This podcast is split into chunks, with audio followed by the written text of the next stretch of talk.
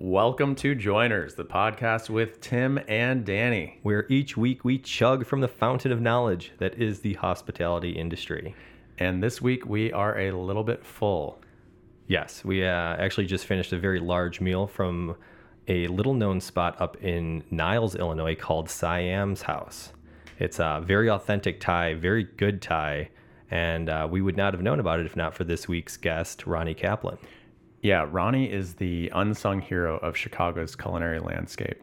He has done more to champion independent mom and pop spots than perhaps any other entity.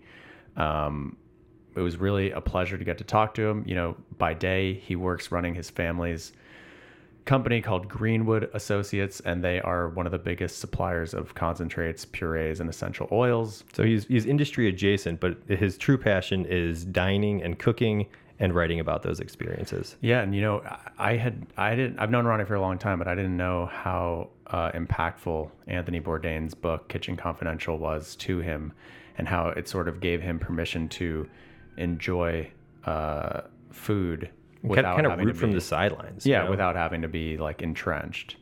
yeah. So it was really cool hearing from Ronnie, hearing his story. Yeah, fantastic guest. We had a great time, and we got a lot of good tips on restaurants to check out too. Yeah. So without further delay, here's Our conversation with Ronnie Suburban.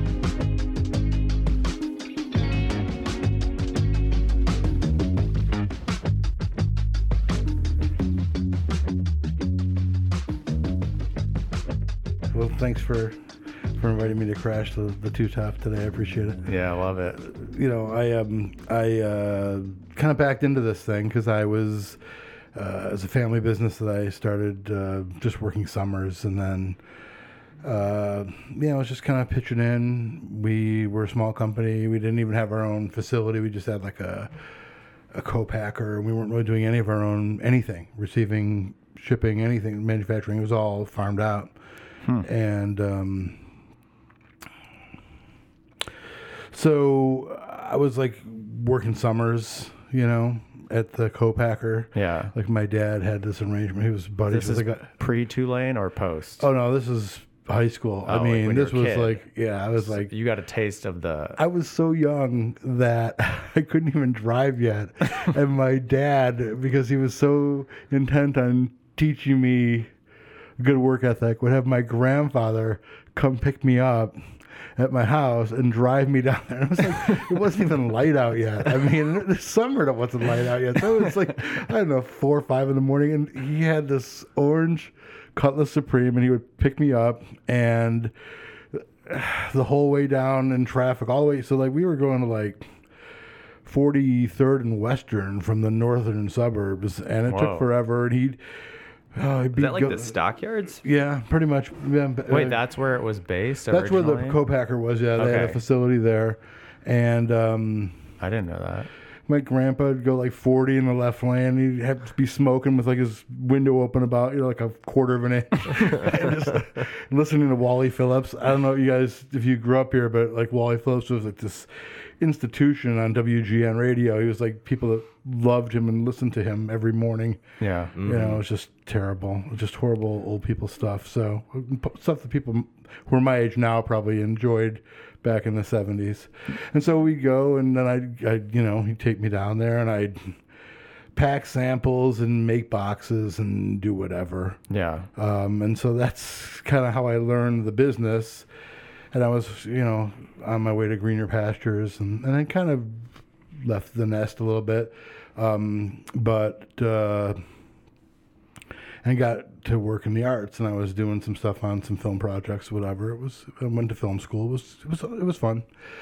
Uh, but um, oh yeah, my dad and I was was free. I thought, but then my, my dad came to me like in the early '90s. It was probably like '93. I was working on a movie in town, and um, he's like, "Look, you can do whatever you want to do. I mean, I don't need you to come back and do this, but I don't want to do it too much longer. So if you don't want, if you're not the guy, then I need to find somebody to hire somebody to do it." So I went back to my boss at this film I was working on, and I I wasn't trying to leverage them. I just said all I want is just promise me I can work till the end of the film because I was a kind of a week to week accountant uh, type employee.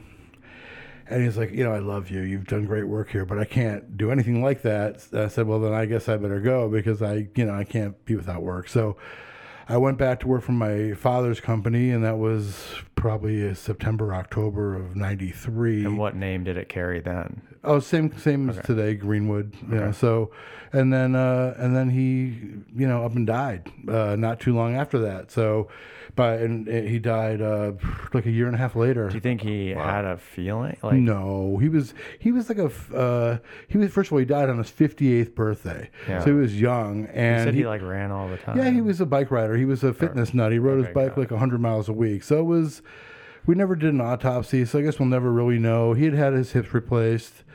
I think maybe it was a blood clot at some point, but he Hmm. was on a leisurely bike ride with one of his buddies, and he dropped a, you know he dropped off his bike uh, up in Lake Forest on the Green Bay Trail. Uh, Hmm. Had a heart attack, fell off his bike, and pretty much died on the spot. Wow. So uh, yeah, so So then it was everything is on your shoulders all of a sudden. yeah, not not entirely. My stepbrother, my stepmom was, you know, somebody who kind of been doing a little bit of the bookkeeping for the business. My stepbrother, you know, God love him, he's twice as smart as I am, but I think at the time he was pretty much just majoring in bongs at some art college, and um, but the three of us cobbled to, to, together and kind of just started running the business and figuring out what to do and and uh, you know and here Had am. your stepbrother Yeah. done any interning? Was he at least familiar with the business, or He was and he I coming had- in fresh? in summers long after my grandfather was no longer part of it when i actually had a driver's license he and i would go down again we were always relegated to working at the co-packers facility uh-huh. so we he knew how to pack samples we knew we didn't know anything about business we just knew how to go down do certain tasks in our particular company Yeah. Did you So have we- the same orange cutlass supreme? i'm sure i'm sorry did you care? Did you inherit that same orange cutlass supreme? No, I mean, no, I did not. Uh, I did. there was one year where my dad used to ship my grandparents out to either California or Florida for the winter, and um, so there were a couple of times, a couple of winters, where I got to drive that. That was my car, the Orange Cutlass Supreme, and man, I. Um, I was not a you know a skilled driver at that point in my life. drove the orange right off that Oh yeah, I just you know, I, like the king of the one car accident. So um, I hate to go back, but I'm curious what the movie you were working on was. Uh, it was a, a stellar Hollywood production called Baby's Day Out. Sure, I remember Baby's Day Out. Yeah, it was a, a big, big movie with uh, Joe Mantegna and Lara Flynn Boyle and Joe Pan- Joey Pants, Joe Pantoliano, and Yeah. uh, Sir John Gielgud and Cynthia Nixon. Um, It was a it was a, quite an all star cast. that was shot in Chicago? Yeah, this was back in the day when there was a big. It was a John Hughes produ- produced Yeah. movie, and the director was Patrick Read Johnson, who I think it only, not his only other work, but his claim to fame at that point was he had directed Spaced Invaders. Um, and there were these big. There used to be racket clubs at the corner of Touhy and McCormick, and they converted them into sound stages for temporarily. They were, I think, now it's all shopping and, and, and strip malls. But and so they they did most. They did a lot of that stuff on location around town. Uh, but they that was kind of home base. Was it? It was at uh, Touhy and McCormick. Huh. And um, and I lived in Evanston at the time, and I drive over there and do my little job, and uh, yeah, it was interesting. It was it was a good. I mean, I you know I, I worked in a lot of industry stuff up until that point. That was really the last thing I ever did, though. Um, and um, it was uh, not a movie that, that resonated over the years. Which I mean, I, I still occasionally see it come on cable or whatever. And Well, yeah. Well, in '93, we were seven. Yeah, like I that's right. remember that was like we were the demographic for that one. yeah, it was. Uh, it's a crazy movie, but you know, it was funny to be on set and meet certain people who were very accomplished. Yeah. And uh, you know, I'm just some guy making 500 a week, and I was in the accounting department, so I know for a fact that I had the worst deal of any person on the movie. I mean, it was you know, I thought just even asking for full time job was more than they were going to give me.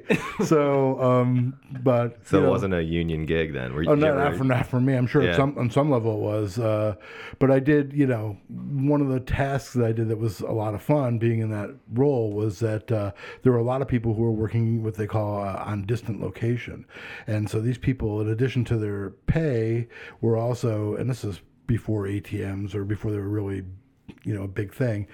and the internet certainly was not a banking conduit. Uh, these people would get cash. I mean, every week, in addition to their paycheck, uh, we would go to wherever the, the, the production was shooting on Fridays with all sorts of cash stuffed into probably about forty thousand dollars worth of cash stuffed into brown envelopes, and we'd be giving each of the people on the cast and crew their cash. They were so happy to see us. We were the most popular people on the film, so that was one really funny thing that we did. I that I remember, and I of course. Uh, one of my tasks that one day was to take everybody's deal and file them alphabetically in the filing cabinet in the accounting trailer. So that was a quite an eye opener to see the money people were making. Oh, and, yeah. and the crazy deals, flying their families in every weekend and staying at the Four Seasons, and of course everybody had a driver.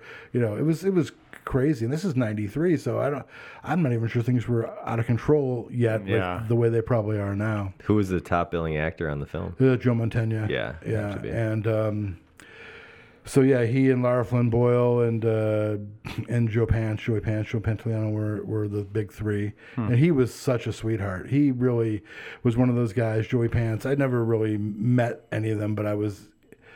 He would often come into the accounting trailer. He knew people who worked in the accounting department from uh, other productions, and he had had friendships with them, and they were happy to see him. And he was he would come by just to say hello. he was That's a completely cool, down to earth guy, a really fun guy, great sense of humor. Nice. So switching gears a little bit here uh, from the the film side of Ronnie's life, how at what point was a you know a fondness for you know the culinary world uh, kind of instilled within you? Well, that I guess early. My father, it, before his, he he had always been in the food industry, and as a kid, had worked in a Jewish deli on the south side. When before all the Jews in Chicago migrated to the northern suburbs, they were all on the South Shore, and um, in Hyde Park. And so my dad, as a kid, worked in a deli, and and so he was always around food, and and uh, and that kind of just rubbed off on me, I guess. And then I uh, I went for college. I started uh, at Tulane. So you're plopped down in, at 18 years old in New Orleans. It's a really good place to suddenly be immersed in the world of food and so different than anything I'd ever been around in my life till then. So it really had a profound influence on me. It, it- you know, not that I'm an expert on Creole or Cajun cuisine, but that it just opened my eyes to the possibilities of what was out there. Yeah. You know. And then, so like, you know, you're back in Chicago after school, and you, you know, like, how- how quickly are you like on eGullet and doing all these things? You know, how does that how does that happen? Well, I think uh, probably the same path that other people took.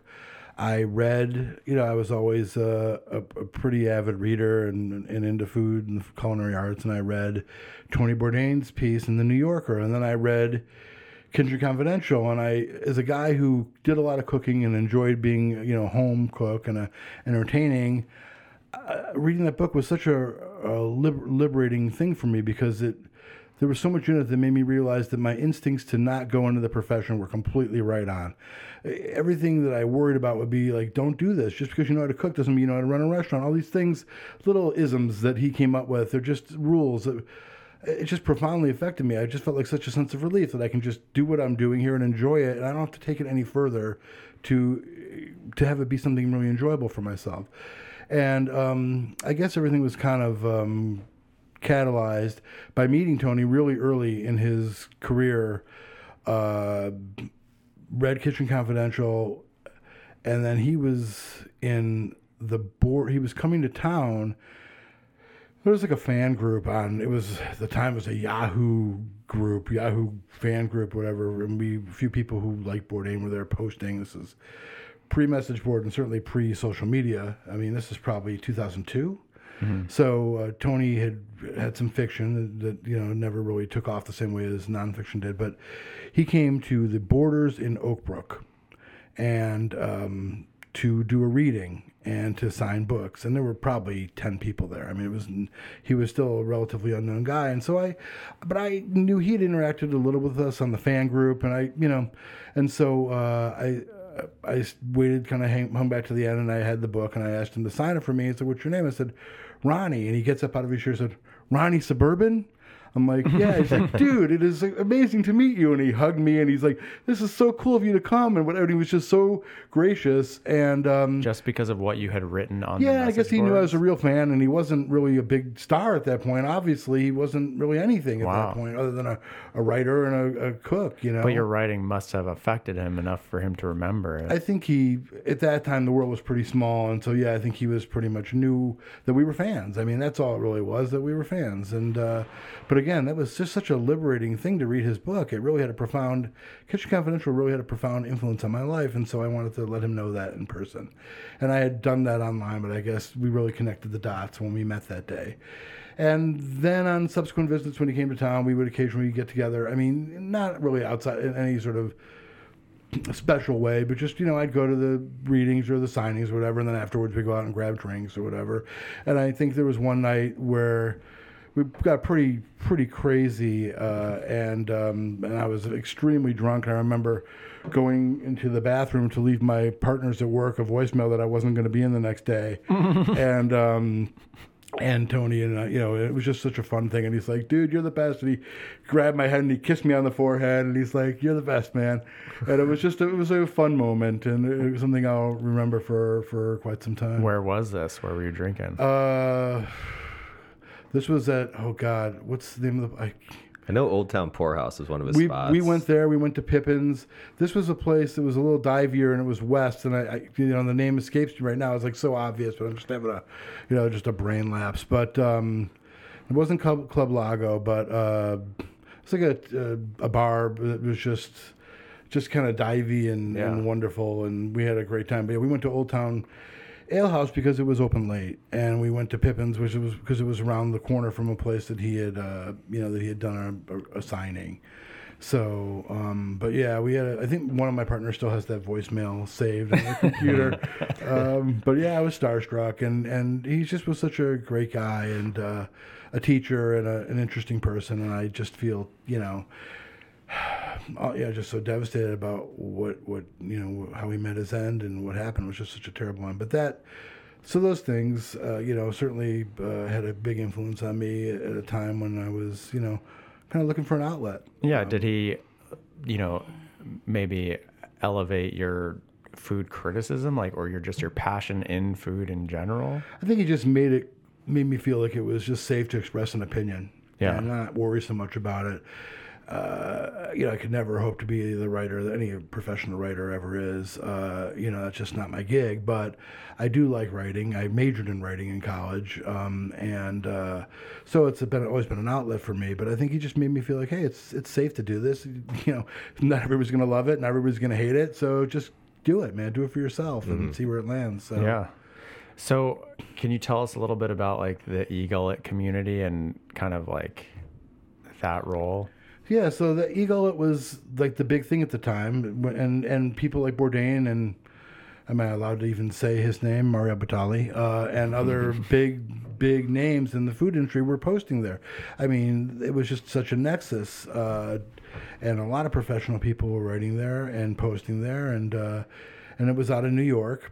And uh, I just kind of got involved there, posting, and uh, I had a my 40th birthday.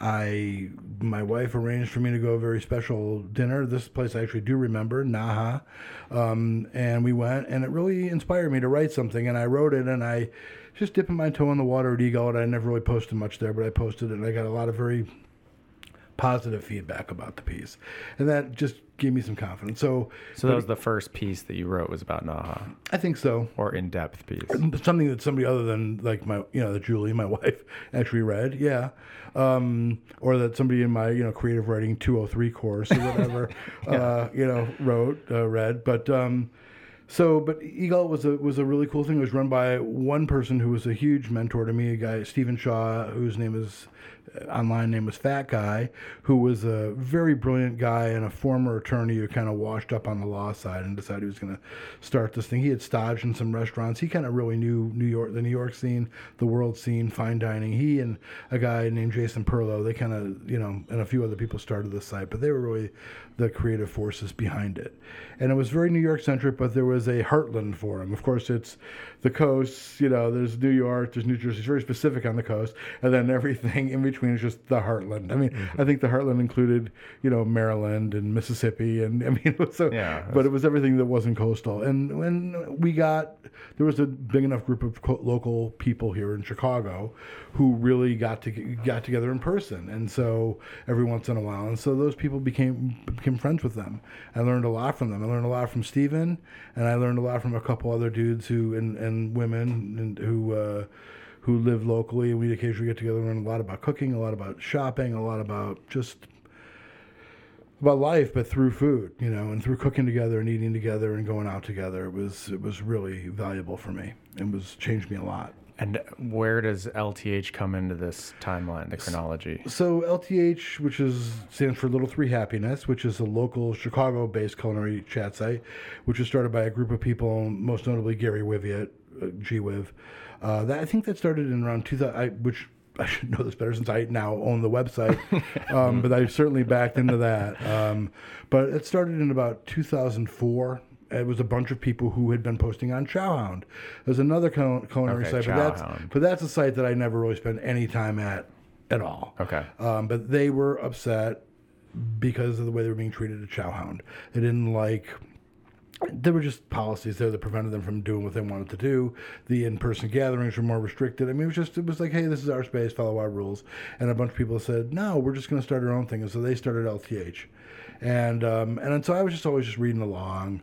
And then when eGullet probably I don't know what time, year, maybe 2006, 2007. I don't know.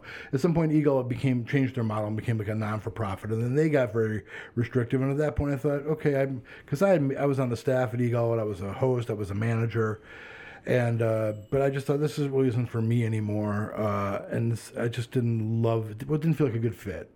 I was happy to see them do what they wanted to do. Um, hard to monetize those sites.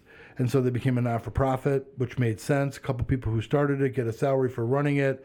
But, you know, you try to monetize something on the backs of people who provided free content for, you know, you, you, you can do the math, you know. Yeah, back then it was impossible. Yeah. Now you get sponsorships. Right, It- but yeah, the thing you're wait, you're gonna now you're gonna make money on because of the content I provided. I mean, it just Yeah. so so we go went with that model, and that that's when I started getting a little bit more involved in LTH, and you know, again, I just started writing and being pretty proliferate there, and uh, dust, dusted off some of my. You know, I ended, yes, I in the film industry I did a lot of jobs. The last one being accounting, but what brought me there was I was a creative person, and I dusted off some of my photography skills and started taking the camera around and learning, realizing, hey, you know, food is easy to shoot. It doesn't move, you know, it doesn't doesn't have a headache. I mean, it's it's like a super simple thing to shoot well, and uh, relatively speaking, not that I'm a great photographer, but it's certainly easier than shooting kids or motion or anything like that. It's it's not nearly as challenging. So.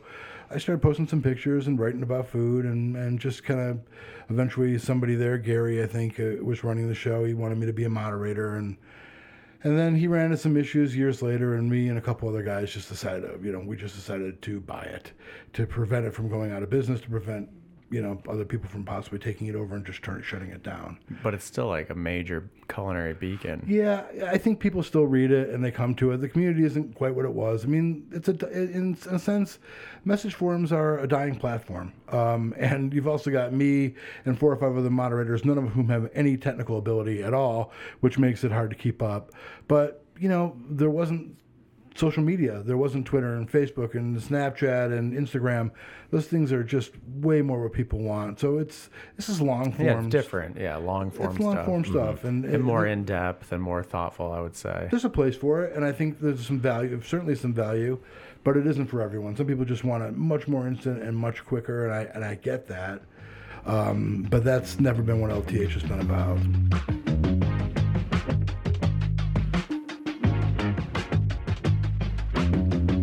Joiners podcast is brought to you by Party Can. Party Can is a premium batched, large format, full flavored cocktail that uses high end liquor, real juice, real ingredients. It's all natural, gluten free. It's 12 drinks in a single can, and guess what? That can actually floats. You can take it to the beach, the pool, on the boat, camping, hiking, to the game, everywhere you go.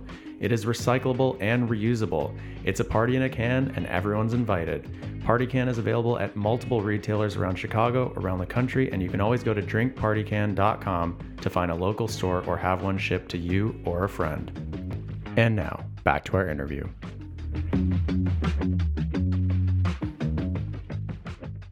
So, what was the type of content at that time? What what places were you reviewing? What I guess what made up the Well, you know, LTH was a pretty wide net. And so everything from shopping and cooking to gardening to, of course, the food. But the food, the rest, by food, I mean the restaurant world. Uh, but the restaurant world was more focused on street eats, and, on what Chowhound had been, about grub, you know. And um, and I guess I brought a little bit different of an aesthetic. I was I was not a by any means a huge uh, follower of fine dining or a participant, but it, I, again I backed into it. But you documented like the whole opening of Alinea, right? That's true, but uh, that's and that and I learned a lot and I loved it and I've been to Alinea many times and Can I you kind of tell that story, like how that came to happen? Well, that was just a simply. It was a really simple thing. Is that eGullet Grant was one of the people who Grant Achatz, chef and owner, co-owner of Alinea, uh, was at you know who was formerly a trio in Evanston. He was. They were opening Alinea, and they wanted. They were. He was very tech savvy, and he wanted to document the opening of the restaurant online. It's like we're gonna have a food lab. We want to. We want somebody to be there to kind of do it. You know, to show what we're doing to work on it and kind of document it.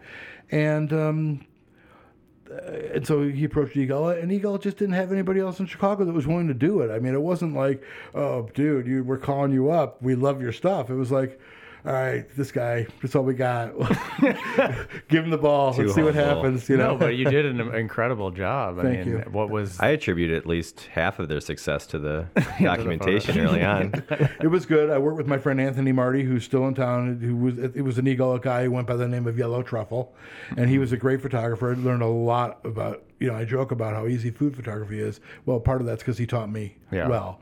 Uh, he did a lot of photography. I did a lot of the interviewing and question answering. You know, how was uh, the interaction with their team? Like, Oh, it was great. It was uh, so much fun.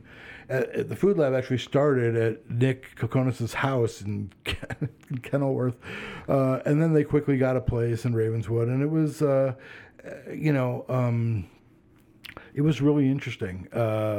But the team was great. It was Grant at the time. It was Grant and Curtis Duffy and John Peters, and those were the guys. And I remember being there watching these guys peel grapes because the peanut butter and jelly course on the very first Alinea menu involved peeled grapes because the skin was going to be too bitter. It was going to screw up the mouthfeel. I mean, these guys thought about every detail. It was, it was just spectacular. yeah. So, um, Were so- they critical of like the angles uh, for the for the photographs and stuff like that?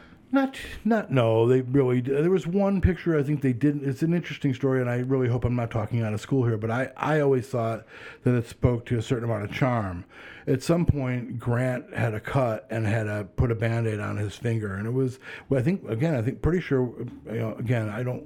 I'm not sure exactly if I'm remembering the details correctly, but I'm pretty sure this was because we were working at Nick's house. Uh, put a band-aid on. It happened to be a, a kid band-aid, like with a Winnie the Pooh or something like that on it. And they nixed that. They're like, man, if you cannot post that because it's just it's gonna uh, maybe steer people in not taking Grant's seriously enough. And I said, okay, I won't. And and I and so we didn't. But I thought, well, it really, I thought it was really charming. It was just his hand. But I think that already at that point they were very very much uh, trying to make sure they were in control of The image branding. Exactly, and I, who can blame them? Look, Yeah, I it's mean, interesting. Look at where they've gone. You can hardly blame them for any of the choices they've made. Yeah. Alinea was- success. I think the detail-oriented nature of the crew is uh, pretty well represented by that story. yeah, it's amazing, and we all know, you know, not we all know, but a lot, you know, Curtis Duffy, it's, he's had quite a, a path to, you know, to success also, and. uh and last time I saw John Peters, I mean, who was a, just an incredible guy and a super talented chef, he was running, and this is year, being this is before the, you know, this is in the before times, way before the before times even were a thing. I think he was running uh, uh, Mini Cheval, is it Small Cheval? Small Cheval. The one in Milwaukee. I went in there with my brother. Or, my son and one of some somebody who's younger than me, uh, somebody that large demographic, and uh, and John was there, and he was really cool to us. And uh, but you know, he's the kind of guy that you would may not be on the front line, but the kind of guy that if you're opening a place and you want somebody who really knows what they're doing to help you get to the finish line, he's the guy. Yeah. I mean, he's he's he's a badass. Cool. Yeah. Early on, how was uh, how was Alinea pitched to you? Because it was gr- groundbreaking. I feel like there was a lot of anticipation with Grant coming out of Trio. How what was kind of the concept, and maybe how has how has Alinea evolved, and have they stayed true to that original? Well, I think that you know at least look. It's been a while since I've been to Alinea. I have to say I'm a lapsed fine diner, um, but uh, initially it just seemed like they were so on point. They they were uh, doing exactly what they set out to do. Uh, you know, changing the menu up, challenging themselves, uh, feeding, you know, feeding on one level, feeding people, but also entertaining them, delighting them, uh, you know, just mystifying people. And the whimsy was there, and the skill was there, and the interactivity was there. It was, it was, uh, you know, it was groundbreaking, and they did such a great job with it. Um, and I'm sure it's still the same. I've not been in years, so. Um, I can't speak to how it's been over the last several years, but I know they because they they changed the configuration. They moved. They've you know different type of situation. What I, re- I read recently about how everybody on one floor is getting all their courses at the exact same time, and uh, so that reminded me of Mugaritz in in Yeah, you know Spain. in uh, in Spain, and uh, I thought, well, that's cool. That's cool. They're doing that. In fact.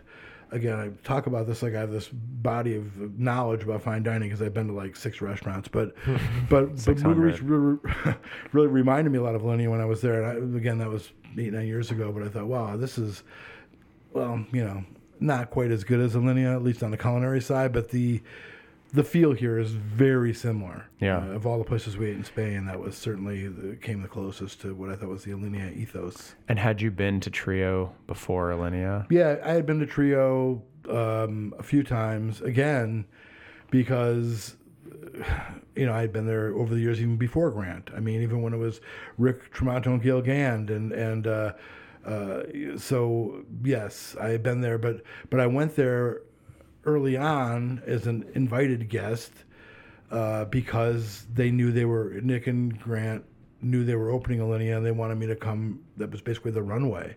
So come here. I came to a trio right before he left there, and yeah, had a really really amazing meal there and. And of course, was again recognized by a staff member, and it just you know made my ankles tingle. I was like, "How do these people know who I am?" But good, good, good restaurant and bar people, hospitality people, they do their homework. They know who people are. They know they do everything they can to find who's coming in because it gives them an edge Yeah. you know, I, I shouldn't have taken it so personally because I could have been anybody, you know. Um, but but I, to their credit, that's they run their business. They're, they don't they don't they leave no stone unturned, and it really paid off for them. I think. Yeah. So back to kind of the LTH stuff. LTH is well known for being a champion for kind of the culinary underdogs or the people in the scene who are potentially going a little bit unsung. What are like the kind of the greatest examples of places that you feel like LTH has contributed to the the world at large? I think you know off the top of my head, one of the big ones is uh, is uh, Arroy Thai up, you know, Oh, yeah. on on Damen, uh, and it's right under the brown line at Damen and and uh, Wilson. Basically, it's just an incredible Thai place that I think just never really got it to do. I think. Uh, LTH kind of helped that place quite a bit, and, uh, and nearby in the same cuisine, uh, Rainbow Thai, which is on Lawrence, just uh, excuse me, on Western, just north of Lawrence, I think also uh, did a really got benefited very well. But they expanded because of LTH, um, and uh, I, I think they might be hurting now again with COVID. Everything you know, all the cards get thrown up in the air. But for they actually went from a carry pretty much a one table carry out only place to building a dining room and and uh, that was I think it was all on the you know on the impetus of the you know the momentum that LP, LTH created for it. Yeah, I mean, even to some degree, there are uh, there are rumors that certain reviews get written about places because LTH writes about them first. Well, I think that's less true these days than it than it used to be, but I think a lot of people and and publications probably did mine LTH. Uh, you know, I'm not not to make any accusations because I think that's just the way the world is. I mean, people have Yeah. their ear to the ground, but but I remember often seeing things in Chicago Magazine that would be there way earlier than I thought they'd be, and I figured that was because they were reading LTH. But at the time, LTH had some really great writers. Some really active journalists were, I'm sure, reading it, and I and it just the pieces fit together well. And when the beneficiary is the restaurants, you know, these mom and pop places that are going to be struggling otherwise, you know, who could argue with it? Who's going to get in the way of that? I mean, Yeah. I'm sure some people would, but you know, you have to remember what the point of this is: is to love the food and to share it. And you know, I went so. I'll just this is a very quick digression. A friend of mine who's uh, uh, an expert on Thai food, and I, I do love Thai food, and I know very little about it. I've never been to Thailand, but I, I My favorite. Okay, I love Thai. And there was a great Thai restaurant on Argyle Street. And this guy took me there three times we went, I think, eh, with the only condition, and he would go, he knew Thai, he'd read the menu, he talked to the owners, he'd set up these incredible dinners or lunches. We went there, and the only condition being that I wasn't allowed to write about it.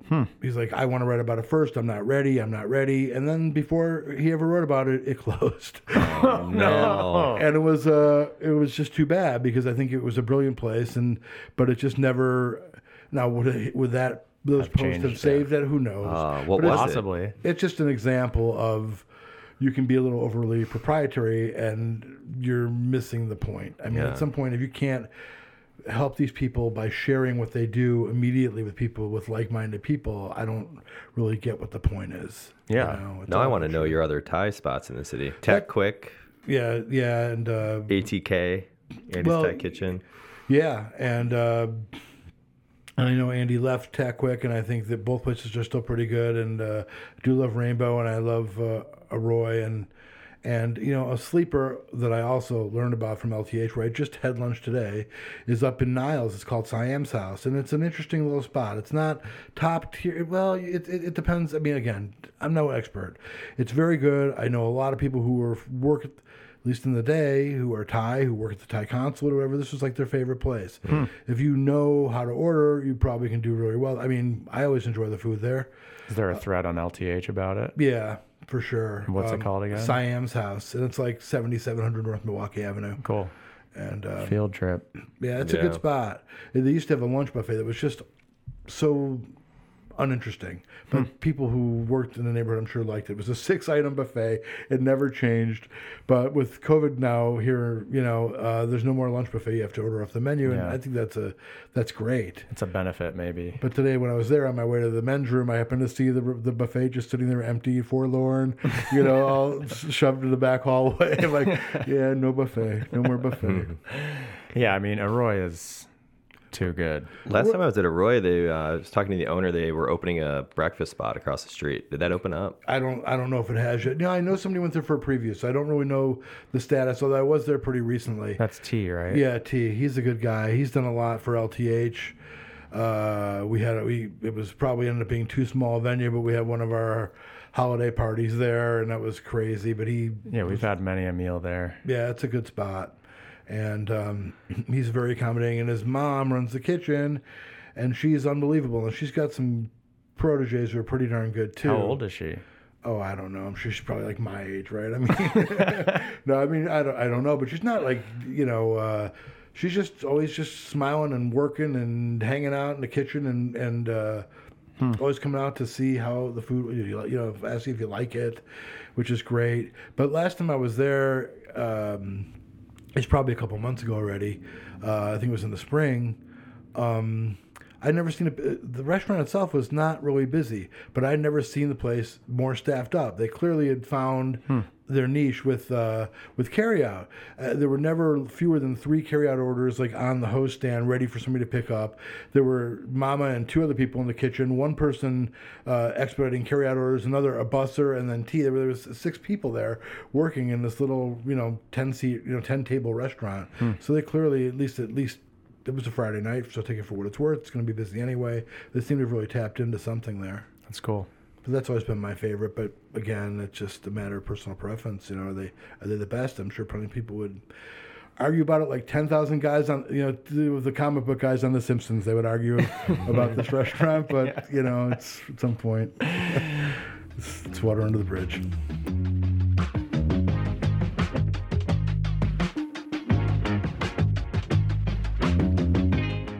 This podcast is brought to you by Genever. Danny, what is Genever? Well, Tim, I'm glad you asked. Genever is a European spirit with a wide range of flavors and lots of personality.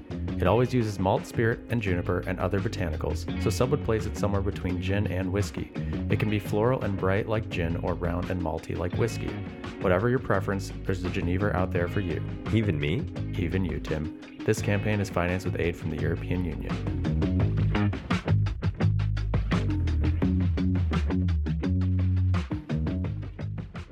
Have, I mean, this is kind of a, a, a Tim question. I don't know if you want to ask it. Ring it out. well, something that I had never really thought about. I mean, makes sense. There are so many reviews and write ups on LTH. Have people ever read like a glowing review and then gone to eat at that place and then kind of like given you shit and been like, it wasn't as good as you said? Or has it ever been pushed back either way? Yeah, I think Or a place that you panned that someone ate at and then purposely like was a contrarian and argued against you? I think that probably happens in any venue. Um, and I think that to some degree, you know, you can go a place that you have been many times and somebody writes something about it. You're like, all right, I'm going back. I, it's a deep monking mission. I'm going just to prove that my point of view is right. But somehow that just seems so much easier to do back in the day than now. I mean, I have to say these days, if I write, if I go somewhere and I love it, I can't wait to write about it. I still feel inspired. I went to Boka over the weekend. yeah, It I was saw the phenomenal. review. Um, but by the same token, man, if something's bad, I'm just leaving it alone. Yeah, you don't really. I, do I that. Yeah. it just like how can you write anything hurtful about anybody right now? Uh, it, it seemed like it was fair game five years ago to go to a place and not like it and be still be analytical Yeah. about it, not necessarily be angry or, or miserable about it. But now it doesn't even seem constructive, and so I just have shied away. So. Um, but I, st- I do think there's some of that. I think there's rivalries. I think people are proprietary. I mean, it's just it's, it's the nature of life, and people don't necessarily leave those attributes at the door when they walk into a given venue. Yeah. know? As a real writer of food, how do you feel about Yelp opening up the platform for anyone to complain or go out there and voice an opinion where, where they may not be qualified to do so? You know, I think everybody's qualified. You just have to be a good enough reader to be able to suss out who's credible and who isn't. Yeah. What bothered me more about Yelp was the way they position things based on your on your status within their community, and if you're a paying member or whatever. Mm-hmm. It was my understanding that restaurants could could pay to have their reviews moved to the top of certain lists. Yep. That that's where suddenly you're not sure if you're getting correct information. The feed's being mani- look, you know, an unadulterated feed. You know, the, the reader can make his own assessment. But with an adulterated feed, with a manipulated feed of information, it becomes much harder to do. And so that's where I really have my problem with those types of venues, uh, the platforms, because who knows if you're really, you know, there could be eight amazingly glowing reviews, there could be 500 crappy ones, but you're not seeing those because of the way the information is being parsed out. And so, and the conditions that the decisions are made upon. So, for that reason, uh, it's tough to read something there and know it's. It, you have you have to work hard to, to determine the credibility of information po- posted there. Who now is doing a good job? Like, what, what publications are you reading for food news? I'll tell you, you know, this maybe just speaks to my laziness or whatever. I'm. It's all. I don't really read too much about food news. I'm really out of the loop as far as who's going where, chefs going, you know, this place or that. I mean, occasionally I'll see a headline or I'll click on Eater and just to see what's kind of going on. But for the most part.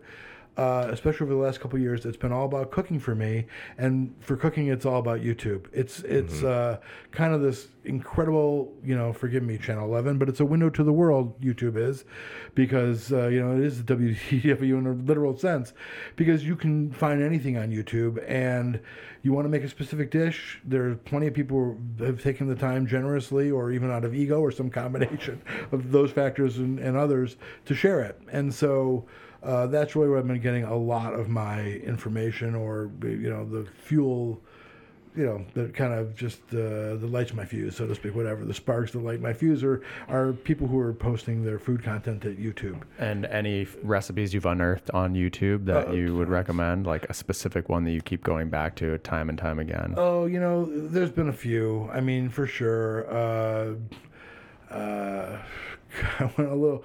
My family almost left me over my obsession with with Thai curry, um, especially you know like last year I made uh, red and green curry and uh, a lot of variations, probably 40, 50 times. so sick of it. My son was was very angry at me. Um, but it was just this rabbit hole I could not get out of. It was just a just a vortex of pleasure for me, and. Um, and that was all because of this, mainly because of this woman, Pailin, who has a, a YouTube channel called Hot Thai Kitchen. I mean, I don't think it's, it's any secret. I think last time I looked, she probably had close to two million. Hot Thai subscri- Kitchen is Hot- where I got my sausage recipe Oh, for the really? breakfast So sandwich. she's Yeah, she's kind of a, a badass. I also really uh, have been making a lot of things from souped up recipes. This woman Mandy, I think she might be in Florida. I don't know. She tends to move around, but she cooks all sorts of different regional Chinese stuff, and she's great. Just you know, nice, concise videos. The written recipes are a little crazy because there's a lot of detail you wouldn't see in, in a normally conventionally written recipe. But but she's been great. Uh, yeah, you know, I like everybody else, I really. I don't cook too much from him, but I really enjoy Joshua Weissman. He's a lot of fun.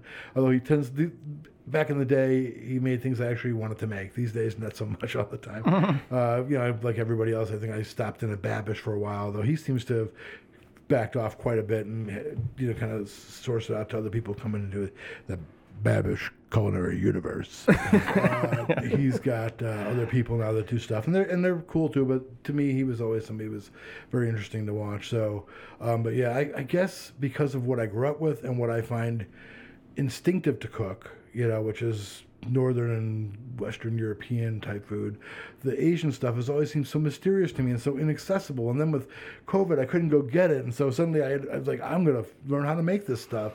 And so those are the rabbit holes i went down just because i was curious and i wanted to be able to make things for myself at home. And and uh, and so that was really fun. That was just a lot of fun especially you know, back in the vaccination honeymoon days of, of spring 2021, when suddenly I'm going to grocery stores for the first time in a year. Yeah. I'm like, oh my God, I don't have to order $15 oyster sauce on Amazon. I can get it for two bucks at the Chinese grocery.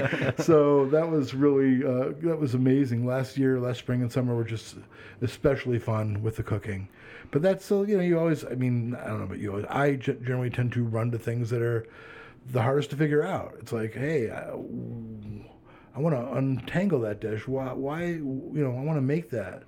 And so, yeah, I mean, so that's kind of the threads that I pull. And, uh, oh God, I mean, you, a good friend of, of mine who I know you're an acquaintance, both you guys know, Mickey Neely, uh, he gave me a book years ago, a Japanese manga about it's all just culinary stuff, Oishinbo. And in that, he gave me there's like seven volumes that have been translated into English, and one of them is just about sake. And in every volume, which are just compendiums of comic strips that have appeared, is one recipe. And he in there is this recipe for basically hacho miso, and sake marinated short ribs. It's a three ingredient recipe. It's like the greatest thing I've ever made. You make it for people, you're like a rock star. And all it is is basically taking some hacho miso, black hacho miso, red miso, and sake, marinating some, some cross cut short ribs uh, for a day, and then throwing them on a charcoal grill. And you just, it like the synergy there, it, it's it's just kind of incredible. And so, I'm like, Is it a- equal parts? yeah, it's basically uh, you take uh, ends up being like you take equal parts of the two misos, and then basically another you know that's so that equals one part, and you add the, the sake to kind of you know balance it out. And I just always kind of just add the sake by eye till it gets to a consistency where I think it'll coat the ribs well. Yeah. And um, and then you just kind of wipe them off. We gotta try that. hours. It's so good. Yeah, wow. And it's just kind of spectacular. Let's put that recipe up instead of a cocktail recipe. Seriously. yeah. you just get to the point where you can't believe that something how could something so simple be so great but then miso isn't really that simple right but it's simple to buy it and so it's not like i mean it's basically you know it, in some ways it's it's uh, akin to you know other things that come from other culinary cultures where it's just a lot like a mole or something where it's very complex and there's a lot to it but you get to take the shortcut that makes you look real good um, so I love that one. Uh, Sounds great. all pickling. You know, I've gone on so many rabbit holes over the last, you know, decade, but especially over the last couple of years. So Yeah, nice. I just went to a, a restaurant in Montreal where there was a giant jar of cornichon just on the table, on every table. Mm-hmm. It was incredible. yeah, it's Like uh, a palate cleanser. I think it was just like to go with all the rich foods, mm-hmm. you know, like the mm-hmm. French influence foods. That's so nice. It was so great. I crushed maybe half this jar. and they just leave, they just leave them there right between when parties come yeah, and go. Exactly. Right, yeah. They just well, like once you order your food, they just put it on the table, Gotcha. and then as you're eating all your courses, it's just there, and you can kind of just keep. Back in the day, um, when I was still, I used to be lucky enough to have to go to Paris for work, uh, and. Um, and uh, the first time I went, I was just so amazed because when you go and sit down at these couple places in town, and just a big terrine of pate and a knife just show up on your table. Yeah. But what I thought was especially interesting is when you're done, they just take it and put it back on the shelf, and then the next table comes in, they just pick up where you left off. But I, you know, I'm sure that doesn't happen anymore, right? It couldn't possibly happen anymore. But it was so cool. Yeah, Like, wow, this is really, this is really different than at home. you want to be the one that gets the full turn. yeah, of course, of course. You got to So- trust the people who came before you. but it's just cool to be somewhere and have something so you know be uh, you know just uh, enlightened by a custom that you've just never seen before. Yeah, I mean it's no different, I guess, than like the escabeche from like a Mexican place Mm-hmm. that will just have the kind of carrot, onion, peppers sitting in the vinegar on the table. right Um, I support I support those traditions for sure. yeah. So but it's uh it's a deep well. You know at the end of the day all i really want to do is uh learn share keep my family fed. It's just such a and then you know whatever you do to it, it can be drudgery if you don't make it do it approach it in a way that you enjoy it.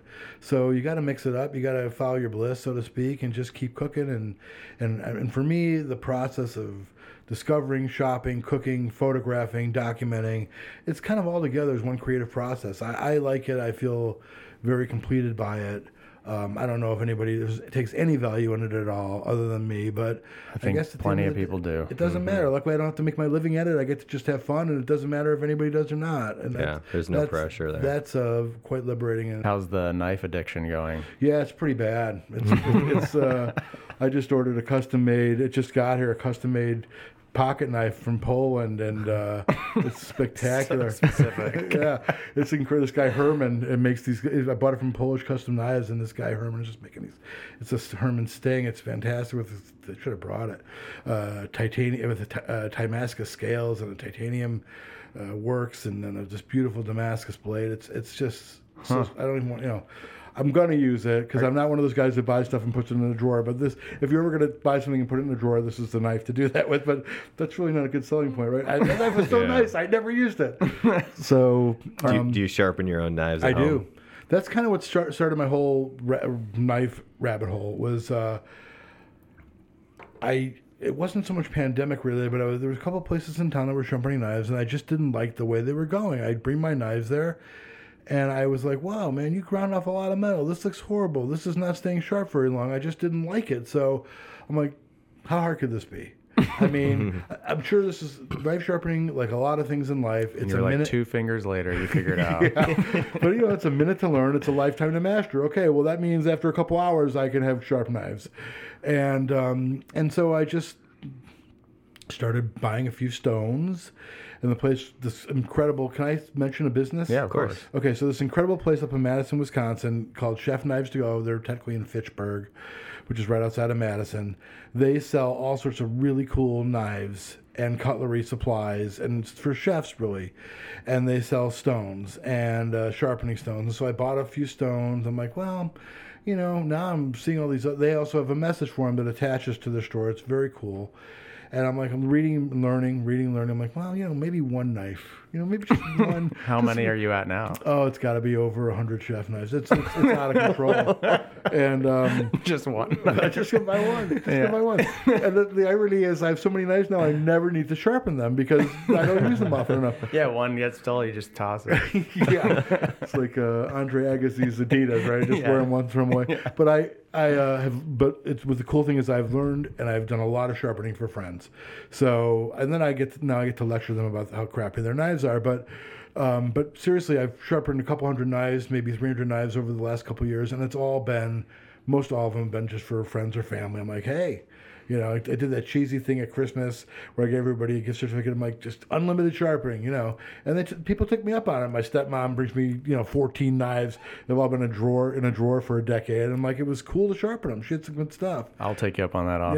Yeah, for either you, anybody, anybody listening that out there in list. Podland, just bring me your knives. I need the Careful what practice. you wish for. We're about to get hundred thousand more. We've Yeah, got right. 15 listeners. So, um, And but they if you each want have them 100 knives. I would just say if you want them done well, maybe take them somewhere else. But no, no, I've actually gotten pretty good. So, um, but it's just it's such a satisfying activity. But but that really so that led me to really un- I'm like you know first I didn't understand it.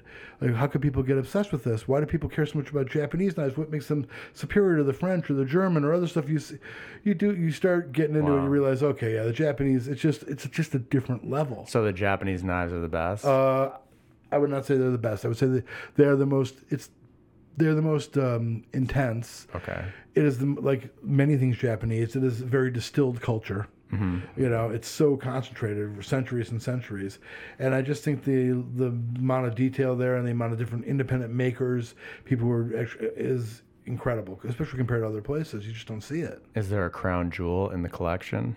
And oh, I've got no, look. I nothing. I don't have anything. Ironically, probably my most valuable knife is one that was made by a, a domestic guy by by Bob Kramer, um, and and uh, he used to own this place called Bladesmiths, and now it's just I think it's just Kramer Knives. He's got a slew of people working under him. But back in the day, uh, I read an article in Saveur. This was probably 1999. Uh, I was on a, flight. I'm reading Saveur. I'm like, oh wow, these knives are pretty cool. And so I mentioned it to my wife.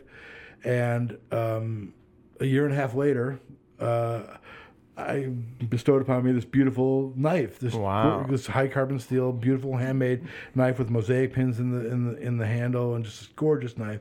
Did it take a year and a half to fabricate? Yeah, Julie said that's the waiting list. It took a, now. I mean, you can't. Oh and my he, he, this is still back when he was making them himself, and so that's probably like the knife that if most people, as many beautiful Japanese knives as I ha- as I have, Hmm. this is probably the knife that people would come and say like, "Wow, you have an original Bob Kramer." I'm like, "Yeah, I do," but uh, you know, so. Something I know nothing about. it's so cool. It's a very beautiful blade, and and um, I'm happy to have it. But yeah, I've got all sorts of fun little things and pocket knives. Of course, it then turned into pocket knives uh, because you know just knives are about sharing, and I'm really about sharing. And so if you're out somewhere, what do you need to share things with people? You need a knife more than anything else. You can cut food in half. You can prepare food with it. There's just a lot of things you can do with a knife. And so to me, it's like the most essential tool to have on you. And um, and so uh, with that philosophy kind of driving me, I, I admit it's gotten a little out of control, but. I guess that's just kind of the way I am with my when I get into a hobby, I kind of go all yeah. in, you know. I, yeah. I think we can identify. so it certainly happened with bourbon, Yeah. and uh, so and a lot of other little things that I've been into over the years. So, but the knife thing is is just beautiful, and I love being able to not only just share with using knives, but to give them to people to be like, you know, people at work. I'll be like, I know exactly the knife this guy needs. You're like the Ollivander of knives. I guess so.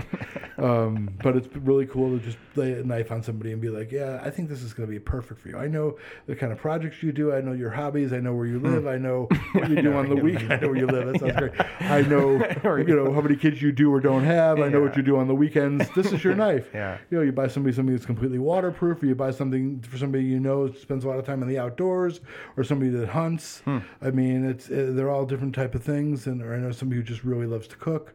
Yeah. So those are those are things I love to share. If I you know I just go, don't go out of my way to do it, but every once in a while it becomes very clear to me that oh this person would love this, and then you just can't wait to lay it on them. Nice. That's cool. So It's better than laying it in them. yeah, for sure, for sure.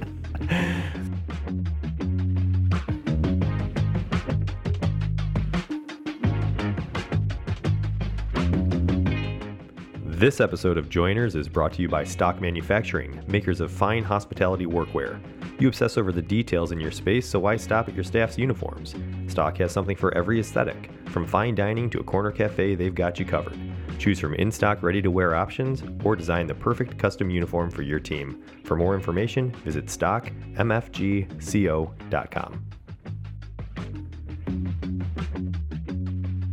Uh, all right. Well, uh, how about the gratuity round, Tim? Let's bring it on. These are going to be questions. Shoot from the hip. Okay. Simple. They could be as quick as one word or a sentence or even a story. We'll kick it off with what would be your death row meal? A sandwich of any kind. Isn't that silly? But yes, a sandwich. sandwich What's is the my number fa- one sandwich? Yeah, what's your top sandwich now? Oh god, I mean, I would love like, a good Italian sub. Is is there anything better? I Like don't from know. Bari, from JP Graziano. I think it, no. I think you got to just kind of craft it yourself. I mean, Oh. yes, those things would be good, but yeah, I think you just go. You get the right meats, the right cheese. Some What's your build? What? Lay it Uh, on me. Okay, like a little, you know, mortadella, Yeah. prosciutto, uh, sopressata, um, giardiniera, Yeah. um, arugula. Yep. is great. Uh, uh, provolone, very thinly sliced. A nice piquant aged provolone doesn't overwhelm, uh, and a really good crusty bread. I mean, So no, like no oil vinegar. You're well, I think just in using the giardiniera- jarred. I think the giardiniera is enough there. I might take a little few spoon, It's very spoonfuls of- Chicago. very uh, take a few spoonfuls of the giardiniera oil and I think you gotta have. Yeah, I think you gotta augment. Yeah, okay. I, I don't disagree. Maybe a sprinkle of oregano, All right. but yeah. yeah, I like that. Sometimes they can be heavy-handed with the oregano. It really depends on the place. You know, a good friend of mine, uh, who I know you know very well, a good friend of you, Rob Lapata. He's all about balance, man. It's all about the balance. So, Yeah, so good. but yeah, Italian sub, Italian That's a sub good one. sandwich. Well, this might be the same answer, but what's your favorite thing to cook? Are you, are you still on curry? No, I'm really not on curry. I, I, You're, you've OD'd. I've curry's gone, fried rice is gone. Uh, at this point, you know, this time of year, it's all it's. I love to to grill, um, and pickling. Been doing a lot of pickling, uh, quick pickles, uh, Korean style cucumber salads, uh, but uh, and and a lot of grilled meats and and uh, yeah, and uh, you know, I've been doing quite a bit of stir fry mushrooms. Love cooking mushrooms. They're they just can do anything. They're so Yeah. versatile. They're gonna save the planet too. So I'm all about mushrooms. But yeah, I guess it's Same. it's, it's the, the it's the regular rotation is just kind of too big to, to narrow it down. I have a kind of a an improvised insert question here. You, we obviously we all lived through uh, significant times in quarantine. Was there a restaurant or a cocktail or something that you were like eager to get as soon as the quarantine was over? As soon as you were, you know, spring of 2021, like the first thing on your list. Well, I think, yeah, I think, you know, there's a few different answers to that question. One of them is uh, Prairie Grass Cafe up in Northbrook because those are my people. Those are Sarah and George and Rohit are like my friends, and I've been there five, six hundred times over the years. I've hosted parties there. I've had work events there. We had the owners joke that every time we bring somebody there from, you know, if we bring a work party in, probably means somebody's getting fired. It's not true though, but it, it teases us about that. Um, of course, going to, to Arroyo was just something I just could not wait to do. Um, and then I, I joke with people that the one place I really, and it's only slightly food related, but I joke with people that the one place I was dying to get back to is Crate and Barrel because the store was basically filled with so much unnecessary shit. I knew if I'd gone there that the pandemic would really be over because you never need to go there. So that would be such a nice optional luxury. So that, yeah. All right, cool. Uh, what's your favorite restaurant you've been to recently? Well, Boka was amazing, and Boka. I've been a long time since I've been there, and I haven't really been going out very much. So I'd have to say Boka. I love it because it's near my office, and I go there quite a bit. Psistaria, a Greek place on Touhy, just east of uh, of Cicero. Uh, absolutely incredible place. Uh, just really great. Someplace I'll always go out of my way to, to go, and I don't need to, but I will. It's it's just that good. I'll have to check that one out. Yeah, that's really good. It's been there for years, but it wasn't until about 10 years ago that a couple of brothers who toiled at Greek Islands split off, bought it from, I think it used to be Russian owned. And so one of them runs, one of them since retired, but ran the front of the house. One of them runs the kitchen. I think their nephews are running it now. But man, it is some solid Greek food. I, frankly, I think it, it has as much to do with the demise of Greektown as anything, hmm. is that yeah. this food is such a beacon that people just travel there. They don't need to go to Greektown for the best Greek food anymore. It would have made more sense if they were sisters. yeah, that's true. All right. Favorite old school restaurant? Well, I love Bruna. You know, Yeah, Little and- Italy. down in Oakley, uh, and um, that one it really comes to mind. Uh, Is that the best one in that little section of I, restaurants? I think so. I mean, I haven't been to every place, but yeah, that, to me, it's the best. And it's also like the, I think, kind of the last of that ilk Yeah. anywhere in, in the area. There used to be a few, and they really are gone now. Um, there are a few like I, you know, I live mostly, you know, up north, and there's Charlie Beinlich. Even though I don't love the food, I love the place. Julie's favorite burger. Yeah, and uh, Barnaby's in Northbrook is also another really old school place that they haven't changed anything there since it opened in 1969. The original Lou Malnati's in Lincolnwood is incredible. I didn't know that was the original. Yeah, that's Huh. yeah, and I think that one opened Oh, in, seven, blown. 71, the one on Lincoln, and uh, so there's a, there's a few places. There's a you know. I, I don't like the food, but again, the vibe is great. Nightingale up in Highwood is a is a really cool place. Uh, so Cafe Yeah. Lago, yeah. Good answers. What's an undiscovered gem restaurant? Something that hasn't gotten the recognition that it deserves yet. Maybe it's something new, or maybe it's something that's just kind of flown under the radar. Oh wow, that's that's a really tough one for me to answer. I just have not been going out often enough to really to really even say. I mean, uh, you know, I think not a lot of people know about the good Thai places, but I wouldn't say they're undiscovered gems. Um, you know, one place that I went and I went with Danny uh, right before the, I think it was the last meal before the pandemic was this uh, JMC Sichuan Kitchen uh, in Chinatown. It's very small. It's kind of amazing. I don't think pe- many people know about it, uh, but it's really great. Love Sichuan food. Yeah, me too. It's great, and they do a great job there. Don't get to eat it enough. Yeah, it's uh, it's so good. And look, I spent a lot of time in the pandemic trying to learn how to make it, and I do a really good job for who I am. What are the ones? What are the dishes you try to recreate? Uh, I really have tried to make mapo tofu, which I've gotten pretty decent at, and um, a few vegetable dishes. Um, but that's the one. That's to me, that's like the the crown jewel of that cuisine. If you can nail it, and uh, so, but I've done a, a bunch of different ones, and um, it's never great. It's always good, good. It's like, but when you go there, you're just like, okay, yeah, I'm like, I'm like you know, playing triple A ball here. I mean, it should be single A ball compared to what these guys do. Yeah. you, you can buy all the ingredients. You can watch somebody make it. You just, if it's not part of your culture, you got to really learn it from somebody, and, and that's hard to do. But I, but yeah, JMC uh, Sichuan Kitchen is is really incredible. Cool. What's your favorite fast food restaurant? Do you want a chain or do you want just like fast food? Fast food. I think either. Yeah, we've gotten uh, we've gotten kind of everything. All right, I'll give you I'll give you three answers. Great. Because I'm not a concise person. All right. Because of my years that I spent in New Orleans, Popeyes. I- Yeah. I do like Popeyes, or as we call it, Pope Yes. Um, love love Red Hot Ranch. Yeah. Uh, you know, certainly They just got a fast. nice write up in the New York Times. Oh, okay. Did they? Yeah. Okay. Had it on Saturday. Love Red Hot Ranch. Um, Another place that I really missed that I was going back to the minute the pandemic allow, you know ended enough to allow me to. And then I guess if I had to just pick a really conventional chain, you know, I it's a guilty pleasure. Probably has something to do with my dad because he took me there when I was young. Was White Castle. Yeah. He had stories from when he grew up, and he took me, and it was like a mystical place. And so, even though it isn't a mystical place by any means anymore, I, it just it's been in part of me for so long. What's I- the order there? Just the sliders? yeah, just a cheeseburger or whatever. Mm-hmm. Yeah, yeah, and with everything, which is ketchup, mustard, pickle, onion. Um, but my dad told me this goofy story about when he was growing up, and he had a contest. The, the hamburgers were a nickel, and I had a contest with my friend, and I ate 18 of them, and I lost. He had 21 of them, and I'm like, what the fuck? He used to go there, the one on you know on Elston, It's like a whole crave case worth. and Oh yeah, the Elston one. And because it was like we go to Blackhawks or whatever, and it was on the drive down. And I just remember going there, and back then you just they wouldn't even put them in the boxes if you ate them there. They just put them on a paper plate for you. Uh, but yeah, so that's kind of ingrained into who I am as a person. Even though I would never try to argue to anybody, "What do you mean you don't like it?" I'd be like, "Yeah, I get it. You know, I get it." Yeah. Uh, do you have a favorite dining experience where maybe the hospitality was over the top, even if you were recognized? Is there something that stands out in your mind? That that meal that I had for my 40th birthday at Naha really stands out as absolutely incredible. Uh, just because the food was so memorable, and it was a place that wasn't on my radar at all. And then suddenly you're having this world class cuisine.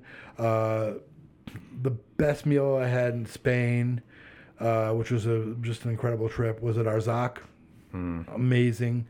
Um, you know, but who who wouldn't say that if they had if they had been there? I mean, that's an easy one. Um, I the I went to Alinea a lot, And could I, especially at the beginning, because after I wrote that thing for eGullet, anybody who knew me, if they wanted to go, they're like, I want to go with you. And I probably went 25 times. And that, I have been there 25 times, um, all very front loaded. But some of those experiences there were just incredible because you just can't believe what you're eating and, and the whole experience. So that, that was also uh, really uh, just amazing. And yeah, that, that uh, sometimes you just, you know, when I was so young in this world and you go somewhere and somebody recognizes you, it, it propels you a little bit. So that, that meal, whenever it was, 2004 or 5, whatever it was, a Trio, one of the last ones Grant did there, when the uh, server said, are you Ronnie Suburban? Scott Norman is the guy. You know, he's like remember being like my favorite server of all time for that moment, even though I'm sure he's just doing his job. But yeah. You're wait, you're Ronnie Suburban? My wife was like, Oh my god, I'm married to a celebrity. It was like, you know. so but no, the, the food always wins out and uh, you know, I've had so many great meals uh, over the years. It's just been you know, I've been fortunate. I've been tapped into to meet some good people. I've been in the right place at the right time. Uh, Commander brunch at Commander's Palace, incredible. I'm 18 years old. My roommate is from Houston. His parents take us there. Like you know, that's just luck. I mean, you you just the- stumble into something and suddenly you're lucky and you're having something really cool. Turtle soup. Yeah, I mean, amazing stuff. And uh, as long as we're on the New Orleans thing, I have to say Mosca's. Mosca's, which is in the middle of nowhere. It's two hours outside of town. You get there, it's a three hour wait. It's a little white building with a Budweiser sign in front of it. Absolutely incredible food there. Oysters, Mosca, uh, chicken a la grande. I mean, just these dishes that have stayed with me for, well, a long time. I, mean, I was there in eighty in eighty one, so forty years. I still think about these dishes. And during the pandemic, somebody wrote at the Washington Post posted an article for the chicken a la grande or a la grande at Mosca's. I made it. It brought me back. I mean, it was so great to make that dish. Place is incredible, absolutely incredible. Great What's your. What's your go to cocktail order? Well, it's an old fashioned. I mean, uh, you know, I mean, I like bourbon, and I often joke that for me, you know, a good old fashioned is just put the sugar next to the glass. Don't even put it in. Um, so I do really. If I had to pick any drink, it'd be an old fashioned. It's you know, it's a good mark of a bartender uh, to really see what he's doing or she's doing um, or they're doing. Um, How do you feel about a brandy old fashioned? I'm not too sweet for me. Way, Yeah. I just am not into sweet. I, I respect it, and having just come back from Wisconsin, I get the culture there.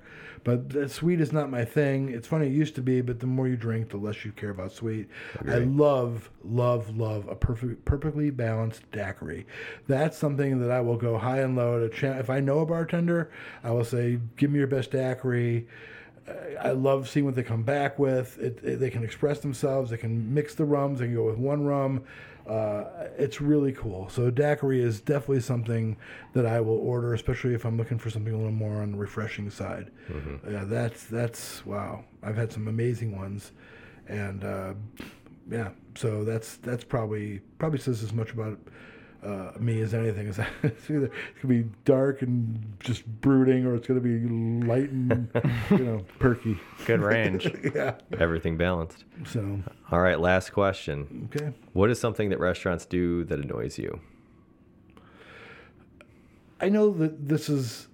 I think one thing that restaurants do that really annoys me, even though I understand why they do it, is your whole party must be here to be seated. You know, come on, we're coming. They're just really just we're gonna sit down. We're gonna order cocktails. We're gonna order some appetizers. We're not gonna sit here and tie up your table. We're gonna tip well. We love this industry. We're gonna take care of people. I'm not everybody walks in does, so I get that. But it's like, just let us. We have a reservation. Yeah, just uh, yeah. the whole really the whole. That's a party good one. I'm here. surprised that's the first time yeah, we've heard that no one one. said that yet. So it's just the first thing that came to mind. We're associating here, so uh, but really, I, I am a huge fan of the industry. Very little that happens in restaurants bothers me. Uh, mostly, it's what other customers do who are not respectful or don't realize what a grind it is, how hard it is, or these idiots that think somehow somebody's getting filthy rich running a restaurant. Oh, how dare they charge me this or that? Uh, it's amazing to me how people do not understand the terrain uh, how demanding they are. With their kids running around. I mean, okay, I did that too, but those days are over now, so I can be a dick about it. Um, but uh, you know, I just just think uh, the, the mostly what bothers me in restaurants is, like I said, the other what other people do, but what, what restaurants themselves do. That's it's a pretty short list, and that Yeah. we, everybody must be here is probably at the top of it. Yeah. Well, I'm sure the industry loves you back. I, I hope so. They man. do. I mean, you know, Absolutely. It's so it's just I got nothing but admiration for people who work that hard, and I could never work that hard, and I never want to work that hard. Um, and uh, so I got a lot of respect for people, and that it takes me back to Tony Bourdain. And I, you know, he made he he just affirmed everything I suspected about how hard that life was. And that was liberating because I was able to walk away from, from it and enjoy it as a customer. And it's been since then 20 really fun years of just enjoying it without thinking, should I, should I, you know, whatever. So yeah, it's been pretty cool. well, Yeah. Yeah. Thank you so much for joining us on the podcast. My pleasure. Thank you guys again for, for letting me be a part of it. I, I really appreciate it. yeah. Been great. Thank We're you, happy to have you here, Ronnie. Yeah, well, you know, be well, and uh, I'm sure our paths are crossing again soon. Absolutely.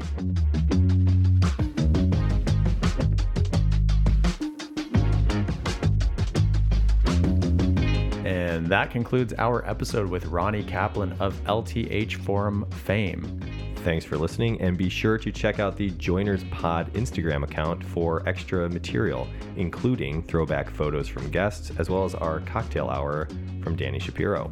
Yeah, basically, we try to take the information that we glean from the interview and create a cocktail around that. So there's a pretty big range of flavors and things that uh, you'll see crop up on the cocktail hour feature. And they're approachable. Even even I could make them, right, Danny?